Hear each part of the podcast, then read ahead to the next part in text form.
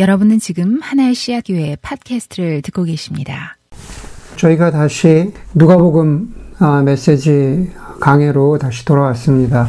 전체로 보면 오늘 누가복음 46번째 시간인데요. 오늘 아, 본문 가지고 함께 말씀을 나누도록 하겠습니다. 여러분 숫자는 되게 중요하죠. 뭐 새로 런칭한 애플 TV의 가입자 숫자나 혹은 유튜브나 인스타그램으로 돈을 버는 유명한 셀럽들의 팔로업 숫자나 혹은 동네 식당의 리뷰 숫자나 심지어 이제 우리가 곧 있게 될 대통령 선거의 투표 숫자, 숫자는 굉장히 아, 중요합니다. 아, 숫자는 어떤 사람의 수입이나 평판 혹은 정치처럼 어, 너무나 많은 영역에, 영역에 영향을 미치는 아, 요소입니다. 어, 교회도 거기에서 자유로울 수가 없는데요. 어, 교회도 숫자가 중요하기도 하고 또 반대로 중요하지 않기도 합니다. 많은 목회자들이 어, 이런 얘기를 합니다. 숫자에, 교인 숫자에 연연하는 어, 목회를 하지 말자. 그렇게 말합니다. 그러면서 꼭 따라 나오는 이야기가 이렇게 이야기하죠. 숫자, 다시 말해서 성장이 아니라 성숙으로 평가되는 그러한 교회가 되자라고 이렇게 말합니다. 전적으로 저는 동의합니다. 그런데 여러분 어떤 때는 숫자가 성숙의 잣대이기도 합니다. 그렇죠? 숫자가 성숙의 잣대를 보여주는 한 지표이기도 하다라는 겁니다. 가령 이렇게 한번 생각해 봅시다. 어느 교회가 소위 말하는 아, 친구 초청 전도 집회 같은 걸 열었습니다. 그런데 어, 내 주변에 있는 가족이나 이웃이나 동료에게 어, 예수님의 복음을 전하는 것이 그 전도 집회의 목적인데 그렇게 복음을 기쁜 마음으로 혹은 안타까운 마음으로 전하는 것에 어, 포커스를 두는 것이 아니라 아 그냥 교회가 이런 행사를 하니까 내가 뭐라도 어, 귀찮긴 하지만 뭐라도 역할을 해야지라고 하면서 그런 부담 때문에 어, 아무나 데려와서 그냥 하루 그냥 하루 그냥 다녀가 이러면서 아무나 데려와서 자리에 앉힙니다. 어, 교회들은 많은 사람들이 교회를 방문했다고 기뻐하고 어, 이런 이런 전도 집회가 성공적이었다라고 그렇게 자축하지만 실제적으로 어, 남는 열매나 혹은 결과가 없다면은 그것은 그냥 그냥 숫자만 그날 행사의 숫자만을 바라보는 그러한 좋지 않은 어, 왜곡된 어, 숫자의 노예가 된 한 본보기가 될 수 있을 겁니다. 그렇기 때문에 그런 숫자는 그렇게 필요하다고 필요 없는 거죠. 반대로 예를 들어서 이런 교회가 있다고 한번 생각해 봅시다. 아주 오랜 동안 변화를 거부하던 그런, 그런 교회가 있었는데, 어, 새로운 목사님이 부임하시고 은혜로운 설교를 합니다. 소문이 퍼지고, 어, 교회가 점점 더 성숙함을 찾아가면서 교회가 숫자적으로 성장을 합니다. 당연히, 당연히 어, 그것은 건강한 숫자인 거죠. 그렇게 건강한 숫자를 두고, 다시 말해서 건강한 성장을 두고 숫자에 연연하지 말자라고 하는 사람이 있다면 그것 또한 비판만을 위한 비판이 될 따름입니다. 예전에도 말씀드린 적이 있지만 저와 여러분들은 모두 다 한국교회 성장의 열매들입니다. 많은 사람들, 많은 가정들, 여러분들의 부모님들, 여러분들의 가정이 70년대, 80년대 좋은 의미에서 한국교회의 부흥의 결과로 예수를 믿고 지금 이 자리에 앉아 있습니다. 그러나 동시에 그 숫자적인 성장에는 어두운 면도 있었습니다. 어, 모든 것을 규모로 그리고 숫자로 평가합니다. 예산과 교인이 많은 교회가 힘을 갖죠. 그 모든 것은 숫자입니다. 심지어 예전에 이런 이야기를 들은 적도 있습니다. 아, 무척 빠르게 성장하던 교회 목사가 직접 했던 이야기인데요. 자신이 어디를 가면은 다른 목회자들이 궁금해하는 것은 결국 니네 교회가 교인 숫자가 그 사이에 얼마나 늘었고 도대체 헌금이 얼마냐라는 거였답니다. 그래서 그 목회자가 이렇게 얘기해요. 자기는 어떤 모임이든지 목회자, 목회자 모임에 가면은 그냥 이 얘기부터 한다는 거예요. 지금 현재, 지난주 우리 주, 우리 교회 교인 출석은 몇 명이고, 헌금은 얼마다. 먼저 그렇게 공개를 해서 사람들의 궁금증을, 어, 풀어주었다는 겁니다. 그렇게 말한 목사도 출석과 헌금의 숫자가 자랑스럽기 때문에 그런 거죠. 어디다 내놓기에 떳떳하니까 그렇게 이야기한 거죠. 작은 교회 출석과 헌금을 궁금해하는 사람들은 많이 없습니다. 한마디로 숫자의 씁쓸함이라고 말할 수 있을 것 같습니다. 지난주에 버지니아 동부에 계신 존경하는 목사님이 코로나 시대의 목회는 어떻게 해야 되나라는 그러한 줌 세션을 하셨습니다. 그래서 어, 저도 들어가서 들었습니다. 음, 코로나 시대는 우리가 어, 당해보지 못한 어, 시기인데 이런 이런 시기에 어떻게 변화에 대처해야 할까라는 그런 중요성에 대해서 말씀하시는데 강의 도중에 그 목사님께서 자신이 방문하신 아틀란타의 앤디 스탠리가 목회하는 노스포인트 교회에 대해서 언급하셨습니다. 뭐 그 교회 설명은 제가 한참 하지 않겠지만은 뭐 굉장히 아주 미국에서 유명하고 큰 교회입니다. 그런데 변화의 중요성을 강조하면서 앤디 스탠리 목사님이 목회자들을 대상으로 한 컨퍼런스에서 이런 질문을 하셨다고 그래요. Is church a financial institution? Is church a financial institution? 교회가 교회가 금융기관이냐라고 이렇게 목회자들에게 도전하셨다라는 겁니다. 그 질문의 의도는 그 앤디 스탠리 목사님이 그런 질문을 목회자들에게 한 의도는 뭐냐 하면은 왜 교회는 평소에는 가만히 있다가 헌금만 줄어들면은 우리 교회가 큰일 났다고 생각하면서 뭔가 변화해야 한다고 생각하고 고민하는 교회들이 많다라는 거예요. 예, 그러면 교회는 financial institution이 아니다라는 겁니다. 예금 숫자가 줄어들면 아 우리 우리 우리 은행이 큰일 났어 라고 뭘 해야 되는 그런 곳과 같은 곳이 교회가 아니다 라고 하는 그런 뼈 아픈 지적을 이야기하시면서 어, 강의를 하셨던 기억이 있습니다. 모든 게 숫자이고 어, 숫자로 평가받습니다. 제가 설교를 오늘 설교를 준비하면서 좀 찾아보니까 작년에 어, 한국의 한국의 그 전체 교단도 아니에요. 한국의 가장 크다고 하는 여섯 개 교단, 여섯 개 교단에 2019년도에만 어, 그 여섯 개 교단에서 17만 명의 교인들이 죽었다고 그래요. 네. 그런 경우에 줄어든 숫자는 사실 사실 좀 적게 보고하거든요. 아마 17만 명보다 좀 더 더 줄었을 겁니다. 2011년 이후로 한 10년 됐죠. 2011년 이후로 좀 전에 말씀드린 그 한국의 주요 6개 교단에서 줄어든 숫자만 어, 그 교단들이 보고하기가 축적된 게 139만 명, 140만 명이라 그래요.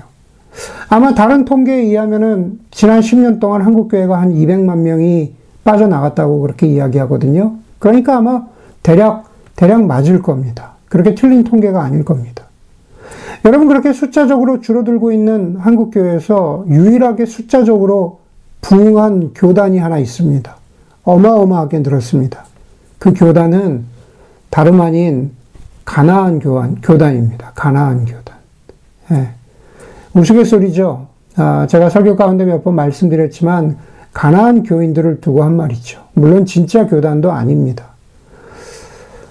여러분 이런 늘어나고 줄어드는 이 숫자 앞에서 그렇구나, 그랬구나 라고 하는 것이 아니라 우리가 한 교회 일원으로서 그냥 우리가 하나의 샷 교회 어, 일원이 아니 그 일원으로서뿐만 아니라 전체적으로 보았을 때 우리가 공교회죠. 우리가 하나의 교회인데 공교회 일원으로서 우리가 왜 그렇게 줄었을까라는 것에 대해서 진지하고 진지하게 우리가 고민하고 생각해야 합니다. 먼 곳에 답이 있지 않습니다. 라틴어로 보면은 아드 폰테스라는 말이 있습니다. 아드 폰테스라는 라틴어는 번역하면은 본질로 돌아가자라는 말입니다.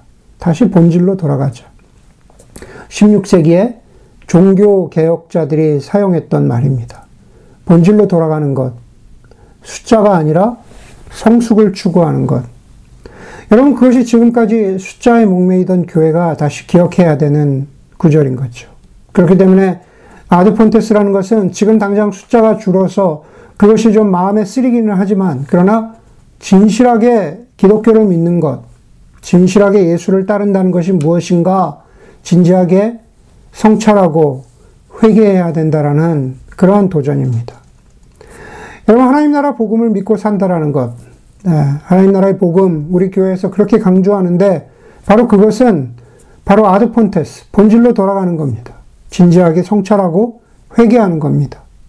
다시 말해서 하나님 나라의 복음에 대한 제자도, 하나님 나라의 복음을 따르겠다라고 하는 제자도에 대한 헌신과 순종이 없이는 기독교에 대한 진리에 대한 올바른 믿음이 완성되지 않기 때문에 그렇습니다.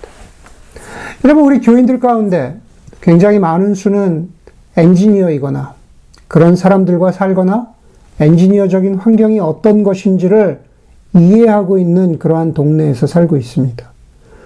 제가 여러분들을 쭉 보니까는 한 가지 분명, 분명한 것은 뭐 나중에 틀리면 말씀해 주세요. 한 가지 분명한 것은 엔지니어적인 삶이라는 것은 작은 실수도 용납하지 않는다라는 겁니다. 내가 실수했어도 꼭 누군가가 아 네가 이 부분에 대해서 잘못했어 꼭 지적해 주더라는 거죠. 맞습니까? 네, 소형제 맞아요? 네. 예. 대부분의 많은 사람들에게 어, 여러분들에게 그러니까는 여러분들이 여러분들이 일하는 가운데서 아 그냥 대충 하자 아 이만하면 됐지라고 하는 그러한 태도는 용납되지 않는 것 같아요. 대부분 여러분들이 그렇습니다. 그런데 혹시 여러분들이 그리스도인으로서 살아가는 삶에 있어서 그리스도인으로서 살아가는 삶에 있어서 이만하면 됐지 라고 하는 태도를 갖고 있는 것은 아닌가. 여러분, 우리 스스로에게 물어야 하는 질문입니다. 오늘 본문이 바로 그 얘기를 하고 있는 겁니다. 예수님이 오늘 본문을 통해서 이제 숫자 이야기는 그만하고 진실된 성숙으로 나아가는 제자도에 대해서 우리가 한번 깊이 생각해 보자. 예수님의 말씀을 통해서 우리에게 도전하고 있는 겁니다. 이 시대의 교회가 그리고 하나의 시학교회가 들어야 하는 메시지입니다. 오늘 본문을 통해서 굉장히 중요한데 중요하면서 앵커가 되는 어, 예수님이 하시는 말씀은 예수를 따른다라고 하는 제자도는 온전한 전환이라는 거죠. 또 whole transformation이라는 겁니다. 예수를 따른 제자도는 whole 온전한 전환을 요구한다라는 겁니다. 25절 오늘 읽었던 우리 어, 잘 읽어줬는데 우리 어, 이준이가 25절에 보면은 이렇게 시작합니다. 많은 무리가 예수와 동행하였다 이렇게 말합니다. 네, 많은 무리가 예수와 동행하였다.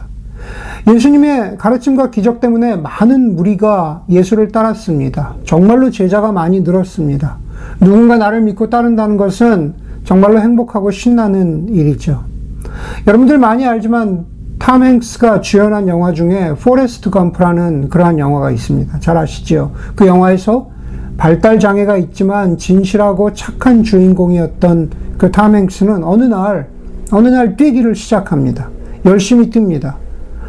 어, 그냥 열심히 뛰고 있는데 그, 그 주인공을 쫓아서 뛰기 시작하는 사람들이 늘어납니다. 한 사람, 두 사람 늘어나서 꽤 많은 숫자가 탐 행스 뒤를 쫓아가죠. 그러다가 유타와 아리조나의 어느 사막 한가운데에서 뒤로는 정말로 멋있는 그 사막의 바위들이 늘어서 있는 곳에서 탐 행스가 갑자기 멈추어 섭니다. 그러고 나서 자기는 그만 뛰겠다고 그래요. 나는 그만 뛰겠다. 따르던 사람들이 당황해 하지만, 황당해 하지만은 그냥 자기는 그만 뛰겠다고 말합니다.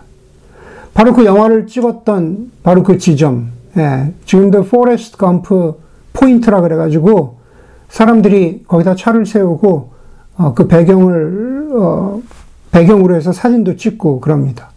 예, 물론 저도 가서 지나가면서 예, 사진을 찍었던 그런 기억이 있습니다. 여러분 예수님도 탐행스처럼 예수님도 그냥 가셔도 되는데 많은 무리가 자기를 동행하는 것을 그냥 어, 즐기시면서 그냥 가셔도 되는데 어, 갑자기 예수님이 25절에 보니까는 멈추어 서시고 그리고 돌아서서 오늘 말씀해 보니까 돌아서서 말씀하신 말씀하셨습니다. 돌아서서 말씀하셨어요. 여러분 한번 말씀을 잘 묵상해 보면 예수님이 돌아서셨다는 것은 지금 이 상황이 나는 그렇게 반갑지 않다라는 겁니다. 많은 사람들이 나를 뒤따르고 있지만 예수님이 보기에 그것은 좋은 사인이 아니라고 여기고 계신다는 뜻입니다. 돌아서신 예수님이 사람들에게 이렇게 말씀하시죠. 누구든지 내게로 오는 사람은 자기 아버지나 어머니나 아내나 자식이나 형제나 자매뿐 아니라 심지어 자기 목숨까지도 미워하지 않으면 내 제자가 될 수 없다. 그렇게 말합니다. 본문에서 멀리 처음 부분 읽었는데 뒷부분인 33절을 한번 보세요. 33절에는 또 뭐라 그러냐, 예수님이 뭐라 그러시냐면은 너희 가운데 누구라도 자기 소유를 다 버리지 않으면 내 제자가 될 수 없다. 라고 말합니다.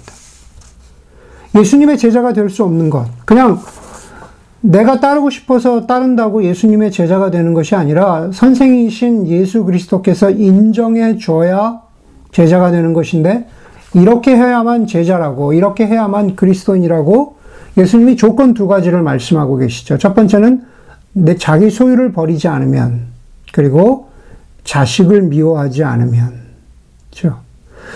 자기 부모도 미워하고 형제도 미워하고 배우자도 있는데 왜 왜 제가 굳이 제가 설교자인 제가 왜 굳이 자식만 강조했을까? 제가 보기엔 자식이 가장 소중하니까 그래요. 오해가 없기를 바라는 것은 자식을 미워한다라는 것은 실제로 예수님을 믿느라고 자식을 버리거나 자식을 방치하는 게 아니죠. 그런 뜻으로 예수님이 말씀하신 건 아닙니다. 만약에 그렇게 가르치는 사람들이 있다면 그것은 이단이죠, 이단. 그냥 뭐 볼 거 없습니다. 그렇게 얘기하는 건 이단입니다. 여러분 성경에서 하나님이 뭐라 그러세요? 하나님 하나님께서 우리를 당신의 자녀라고 말씀하시잖아요. 가장 내가 너희를 더 이상 종이라 하지 않고 내가 너희를 나의 자녀라 한다 그러잖아요. 그만큼 자녀라는 존재는 소중한 거죠. 자녀만큼 하나님의 사랑을 우리에게 가르쳐 주는 가르쳐 주는 존재도 많이 없습니다. 그렇기 때문에 예수님이 너희가 나의 제자가 되고자 한다면 자식을 미워해라 라고 했을 때는 거기에는 다른 뜻이 있을 겁니다. 그 뜻은 다른 게 아니라 그것은 어, 덜 사랑하다. 우선순위에서 1등이었는데 2등으로 미루어 놓으라 하는 뜻입니다. 너의 소유이든지 너의 자식이든지 예, 가장 소중한 그것, 그것보다 더 우선하는 것은 예수 그리스도이시다. 그런 뜻입니다. 정말로 유기하고 방치하라는 그런 뜻이 아닙니다. 제가 아는 형제 중에, 제가 아는 형제 중에, 어, 탐, 탐 린이라고 하는 대만계 미국인이 있습니다. 어, 하, 뭐, 되게 똑똑한 사람이에요. 하버드를 졸업했습니다. 그리고 하버드를 졸업했는데 학생 선교단체 어, 간사가 되었습니다. 그랬더니만은 그 부모님의 실망이 어, 이만저만이 아니었습니다. 그래서 아주 굉장히 오랜 세월 동안 그 부모님이 어, 부모의 뜻을 거역한 아들을 보기를 원치를 않았습니다. 뭐 한국의 이민 가정이나 뭐 중국의 타이완이제 이민 가정이나 비슷하죠. 이민 가정의 모든 부모들이 그렇듯이 자기 아들도 성공하기를 바랬는데 어, 세상적인 성공은커녕 남이 가지 않는 복음을 전하는 그렇다고 복음을 전한다고 하지만 그렇다고 교회 목사가 된 것도 아닌 그냥 가난한 학생 선교단체를 섬기는 어, 그러한 사람이 된 것입니다. 나중에 그 부모님이 돌아가실 때 그 아들과 다시 화해한 이야기를 예, 그 본인에게서 들었던 적이 있습니다. 탐린이라고 하는 그, 그 탐 형제 입장에서는 복음을 위해서 자기가 사랑하는 예수님을 위해서 복음을 위해서 어, 부모님을 미워한 것이죠. 그 미워한 것은 진짜로 부모님을 미워한 것이 아니라 내가 부모님 사랑하지만 그러나 복음이 내 삶의 우선순위가 있다라고 예수님이 내 삶의 우선순위가 있다라고 그렇게 어, 그렇게 고백하며 살았던 거죠. 여러분 어, 자녀를 어, 미워하지 않으면 자녀를 미워하지 않으면 여러분 우리의 자녀가 지금 여러분들 뭐 자녀가 있으신 분 또 기다리고 있는 분들 다 계시는데 우리의 자녀가 어, 제가 말, 말씀드리는 탐린과 같은 선택을 한다면 여러분은 어떤, 어떤 반응을 보이시겠습니까? 여러분들, 제가 여러분들하고 같이 만나면 많은 분들이, 가정들이 그렇게 말합니다. 어, 우리 자녀가 뭐, 그냥 한마디로 요약하면 그런 거죠. 어, 좋은 학교 가고 또 좋은 인생을 살아서 하나님께 영광 돌리는 그런 삶을 살 수 있도록 어, 제가 자녀를 서포트하고 키우는 게 그게 목적입니다. 라고 그렇게 말합니다. 그런데 여러분, 지금 제가 말씀드린 탐린, 그런 사람의 이야기가, 뭐, 여러분 자녀가 하버드도 가고 스탠포드도 갔습니다. 그런데 자녀가 내 뜻대로 어, 따라주지 않는 겁니다.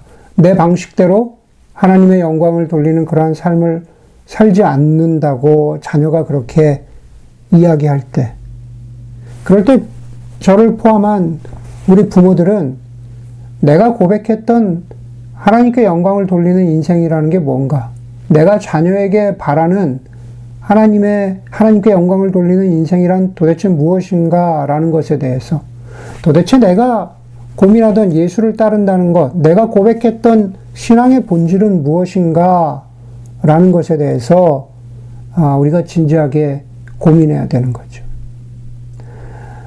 너희가 자기, 자기의 소유를 다 버려야 내 제자가 된다고 예수님이 그렇게 말씀하십니다. 아, 뭐, 자녀들의 이야기는 아직 어리니까 좀 나중에 이야기라고 할지라도 여러분 한번 보십시오. 뭐 여러분들의 일 가운데에서 내가 지금 하고 있는 프로젝트를 좀 더 열심히 하면은 뭐 주는지 안 주는지 모르겠지만 하여간 어, 따라오는 보너스가 크다라고 한번 우리가 그렇게 가정을 해봅시다. 어, 그러한 것들을 포기하고 어, 프로젝트 잘하면은 뭐 승진도 하고 월급도 올라가고 보너스도 올라갈 텐데 그러한 것들 포기하고 저녁 시간을 내서 뭐 예를 들어서 우리 교회가 돕는 커뮤니티 센터에 저소득층 아이들의 숙제를 돌봐준다라고 하는 것. 혹은 이제 이직을 해야 되는데 A라는 회사로 이직을 하면은 성공은 보장이 되겠지만 그만큼 일을 많이 하고 가족과의 시간 어, 혹은 영적으로 내가 성장해야 되는 뭐 예배라든가 성경 공부라든가 소그룹 소그룹 소그룹이라든가 기도의 시간은 희생될 수밖에 없다라는 것을 알고 어찌 보면 인간적으로 보면 조건이 떨어지는 다른 회사로 가는 거죠. 예, 그런 것들이 자기의 소유를 버리는 한 이그젠플이 예가 될 수 있을까? 아마 그런 이그젠플들은 그러한 그러한 구체적인 신뢰들은 뭐 제가 제가 고민하는 것이 아니라 여러분들이 고민해야 되는 몫이죠. 그러나 제가 여러분들에게 말씀드리고 싶은 것은 결국 그러한 모든 것은 온전한 전환의 제자도. 제자도라는 것은 whole transformation. whole transformation이라는 거죠. 진지한 고민, 부분적으로만 어, 살아가겠다고 하나님 앞에 하나님 앞에 다짐하고 어, 그렇게 영접하는 것이 아니다라는 거죠. 오늘 예수님께서 28절에서 32절 오늘 본문의 중간쯤에 해당되는데요. 28절에서 32절에 보면은 두 가지 비유를 들어서 어, whole transformation 온전한 제자도에 대한 진지한 고민과 성찰에 대한 필요를 말씀하고 계시죠.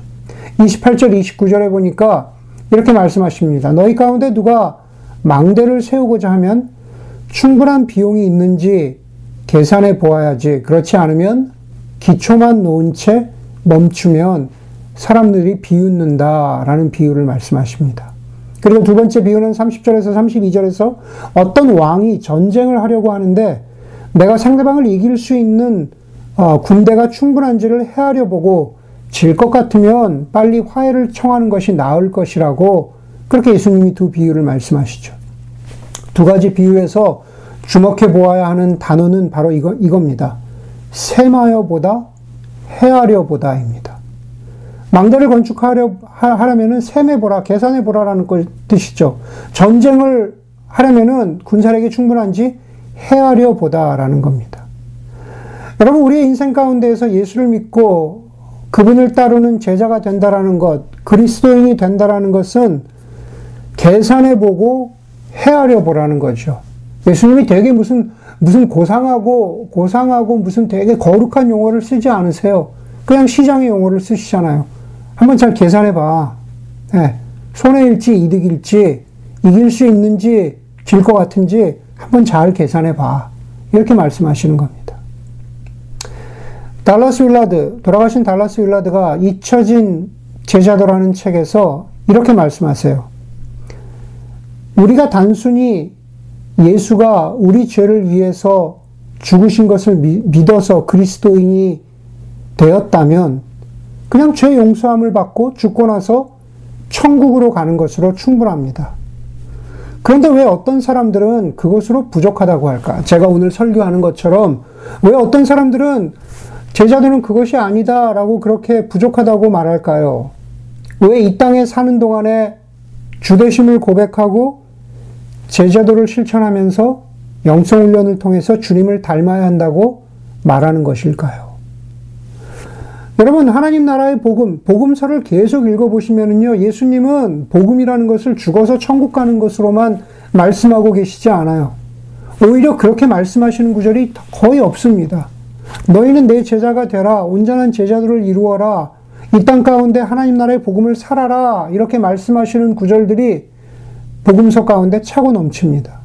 달라스 빌라드 목사님보다 조금 더 그 전에 사셨는데 조금 더 강하게 말씀하시는 A.W. 토저 목사님이란 분이 계셨어요. 그분은 어, 같은 맥락에서 이렇게 말씀하세요. 언제부터인가 복음주의 기독교계 우리가 그 캐러거리에 들어가잖아요. 우리 우리 뭐뭐 뭐 소위 얘기하는 자유주의 신학을 믿는 사람들 아니잖아요. 우리 복음주의 기독교계에 그 다음이 되게 강하게 말씀하세요. 확연한 이단이 나타났는데 그것은 우리 그리스도인들이 그저 구주가 필요해서 그리스도를 자진해서 영접할 수 있지만 그분을 주님으로 삼아서 순종하는 일은 우리가 원할 때까지 미룰 권리가 있다는 개념이 널리 받아들여진 겁니다. 라고 말하는 겁니다. 그냥 천국 가는 복음만 원하고 주님을 따르는 것은 어, 그냥 delay 하는 거죠. postpone 하는 겁니다. 그런데 그거는 성경에서 말하는 복음과 다르대요. 그것은 그냥 이단과 다름없다. 이렇게 아주 강하게 말씀하고 계십니다. 우리가 우리 마음대로 복음을 자르고 재단해서 우리가 원하는 부분만 갖고 나머지는 버릴 수 있다고 생각하는 그러한 그리스도인들이 많은데 그것은 망대를 완성하는 게 아니라 기초만 세우고 내버려 두는 것과 다르지 않다고 말하는 겁니다. 여러분 쉽게 생각해서 여러분들이 어, 살게 될 새 집을 짓는다고 한번 생각해 보세요. 새 집을 짓다가 계산을 잘못해서 잔고를 잘못 계산해서 흉물스럽게 기초 공사만 끝난 채로 몇 년간 방치되어 있는 그런 집 공사를 누구도 원하지 않습니다. 그건 정말로 화나고 정말로 실망스러운 상황이죠. 자기 집을 짓는데요. 그런데 오늘 본문은 예수님이 이렇게 말씀하시는 겁니다. 너희의 집은 그렇게 지을 때 계산하면서 왜 너희의 영혼의 집을 짓는 데는 왜 그렇게 방치하느냐? 흉물스럽게 기초만 놓고 내버려 두고 아무것도 하지 않는 것이냐? 그런 상태에 머물러 있다면 당장 주변에서 손가락질하고 비웃죠. 도대체 어떻게 계산을 한 거야? 29절이 그 말씀이죠. 기초만 놓은 채 완성하지 못하면 보는 사람들이 그를 비웃을 것이다. 여러분, 지금 한국교회, 그리고 이민교회의 모습이 그런 거잖아요. 진정으로 예수를 따르는 제자도에 대한 진지한 성찰과 고민의 부족이 지금 부끄러운 교회의 모습으로 드러나고 있는 거잖아요. 그냥 흉물스럽잖아요. 파이프만 드러난 것처럼. 여러분, 다른 이가 아니라, 다른 이가 아니라, 아, 우리 교회도, 우리, 우리, 저 여러분들도 진지하게 예수를 따르는 제자도가 무엇인지 진지하게 고민해 봐야 된다는 제자도가 the whole transformation이라면은 그 예수를 따르는 제자는, 제자도는 제가 오늘 여러분들하고 나누고 싶은 것은 신실한 역할이라는 거죠. the faithful functioning이라는 거죠. 신실하게 그냥 어, 어, 어떤 역할을 하는 겁니다. 어, 지금 뭐 코로나 확산에 뭐 한국에서는 교회가 아니 좀 더 정확히는 어, 몰지각한 목사가 그 중심에 어, 있을 때, 뭐 여름에 한창 그게 아주 그냥 힘들었었죠. 그런 어, 신문 기사들, 뭐 미디어가 있을 때. 그리고 동시에 이 지역에서 존경받던 어, 어떤 목회자가 교회에서 어려움을 겪을 때, 어, 제가 교우 가운데 한 분을 만났는데 그 교우가 어, 저한테 이런 말씀을 하시는 거예요. 주변에 막 한국에서 문제 일으키는 목사 또 여기에서 어려움을 겪는 목사님을 보면서 저한테 이렇게 말씀하세요. 목사님, 뭐 비슷한, 뭐 거의 비슷합니다. 이렇게, 이렇게 말씀하셨는데, 목사님, 어, 저는, 어, 그 목사님에게 목사님에게 큰 기대가 없으니까 그냥 목사로만 있어 주세요. 저는 그걸로 충분합니다. 네, 목사님 그냥 저, 저한테 그냥 목사로만 있어 주세요. 그 말이 계속 제 머릿속에 최근에 남아있는 구절 중에 하나입니다. 아, 그러면서 제가 아, 결심을 했습니다. 아, 아무것도 하지 말자.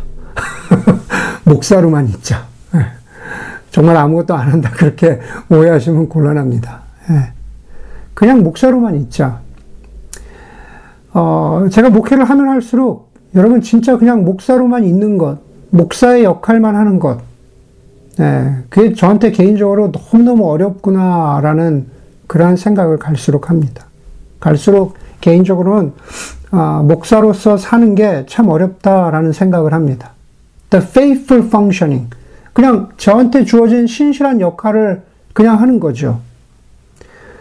사람이 목사뿐만 그런 게 아니, 아니죠. 예, 사람이 자신의 역할에 대해서 진지하게 고민할수록 그 역할이 얼마나 힘든 것인가 하는 것을 깨달아가는 사람이 성숙한 사람입니다.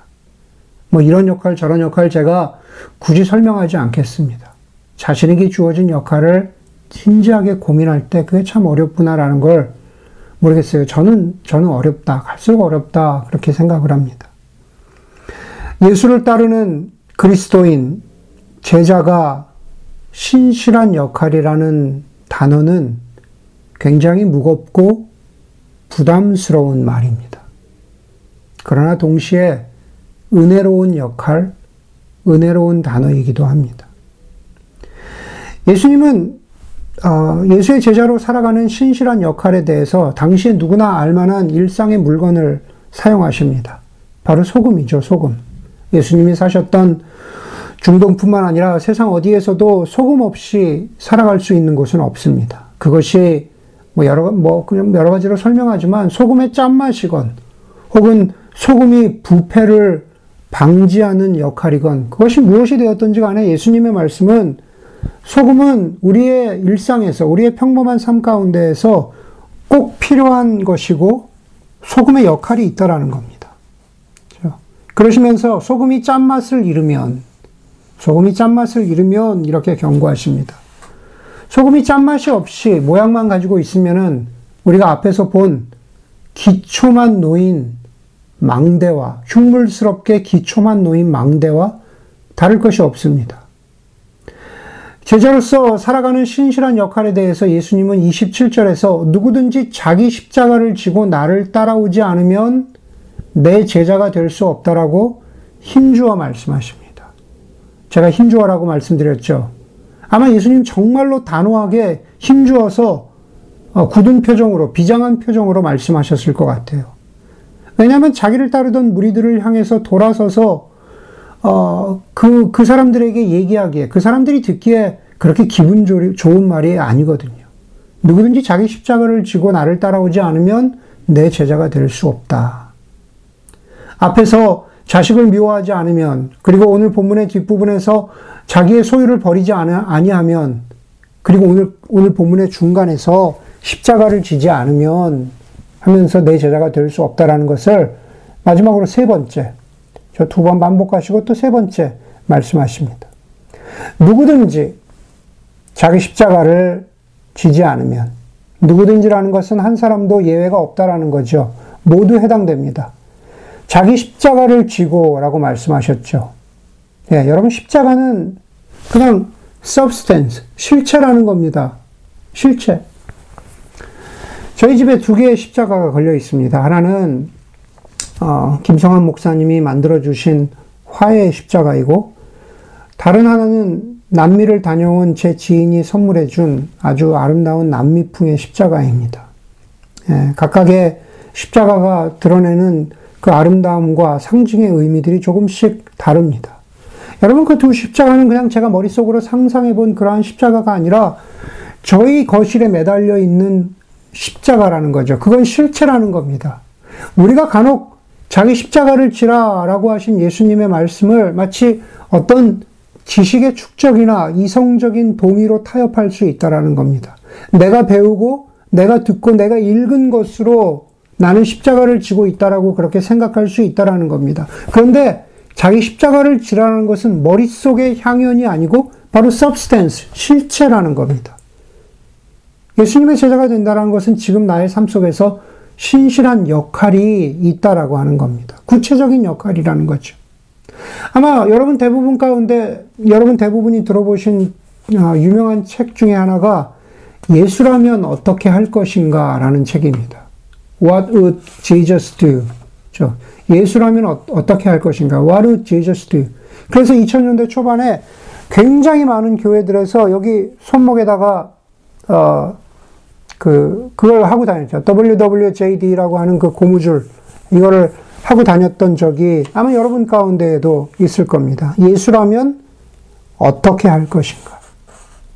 그런데 여러분, 신실한 역할과 관련해서 제가 여러분들에게 말씀드리는 것은 예수라면 어떻게 할 것인가가 아니라 예수님은 무엇을 하고 계신가가 되어야 합니다. What is Jesus doing now라는 거죠.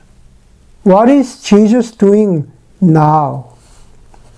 예수라면 어떻게 할 것인가? 라는 것을 여러분 한번 잘 묵상해 보세요. 예수라면 어떻게 할 것인가는, 어, 예수님은 이런 일을 닥치면 이렇게 하시겠구나.